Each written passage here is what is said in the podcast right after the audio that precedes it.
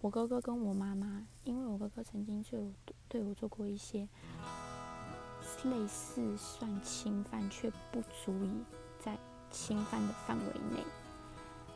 那那件事情只有我知道，跟我哥哥知道。可是我哥哥长大后，我觉得他给我的态度就是好像从来没有发生过这件事情一样。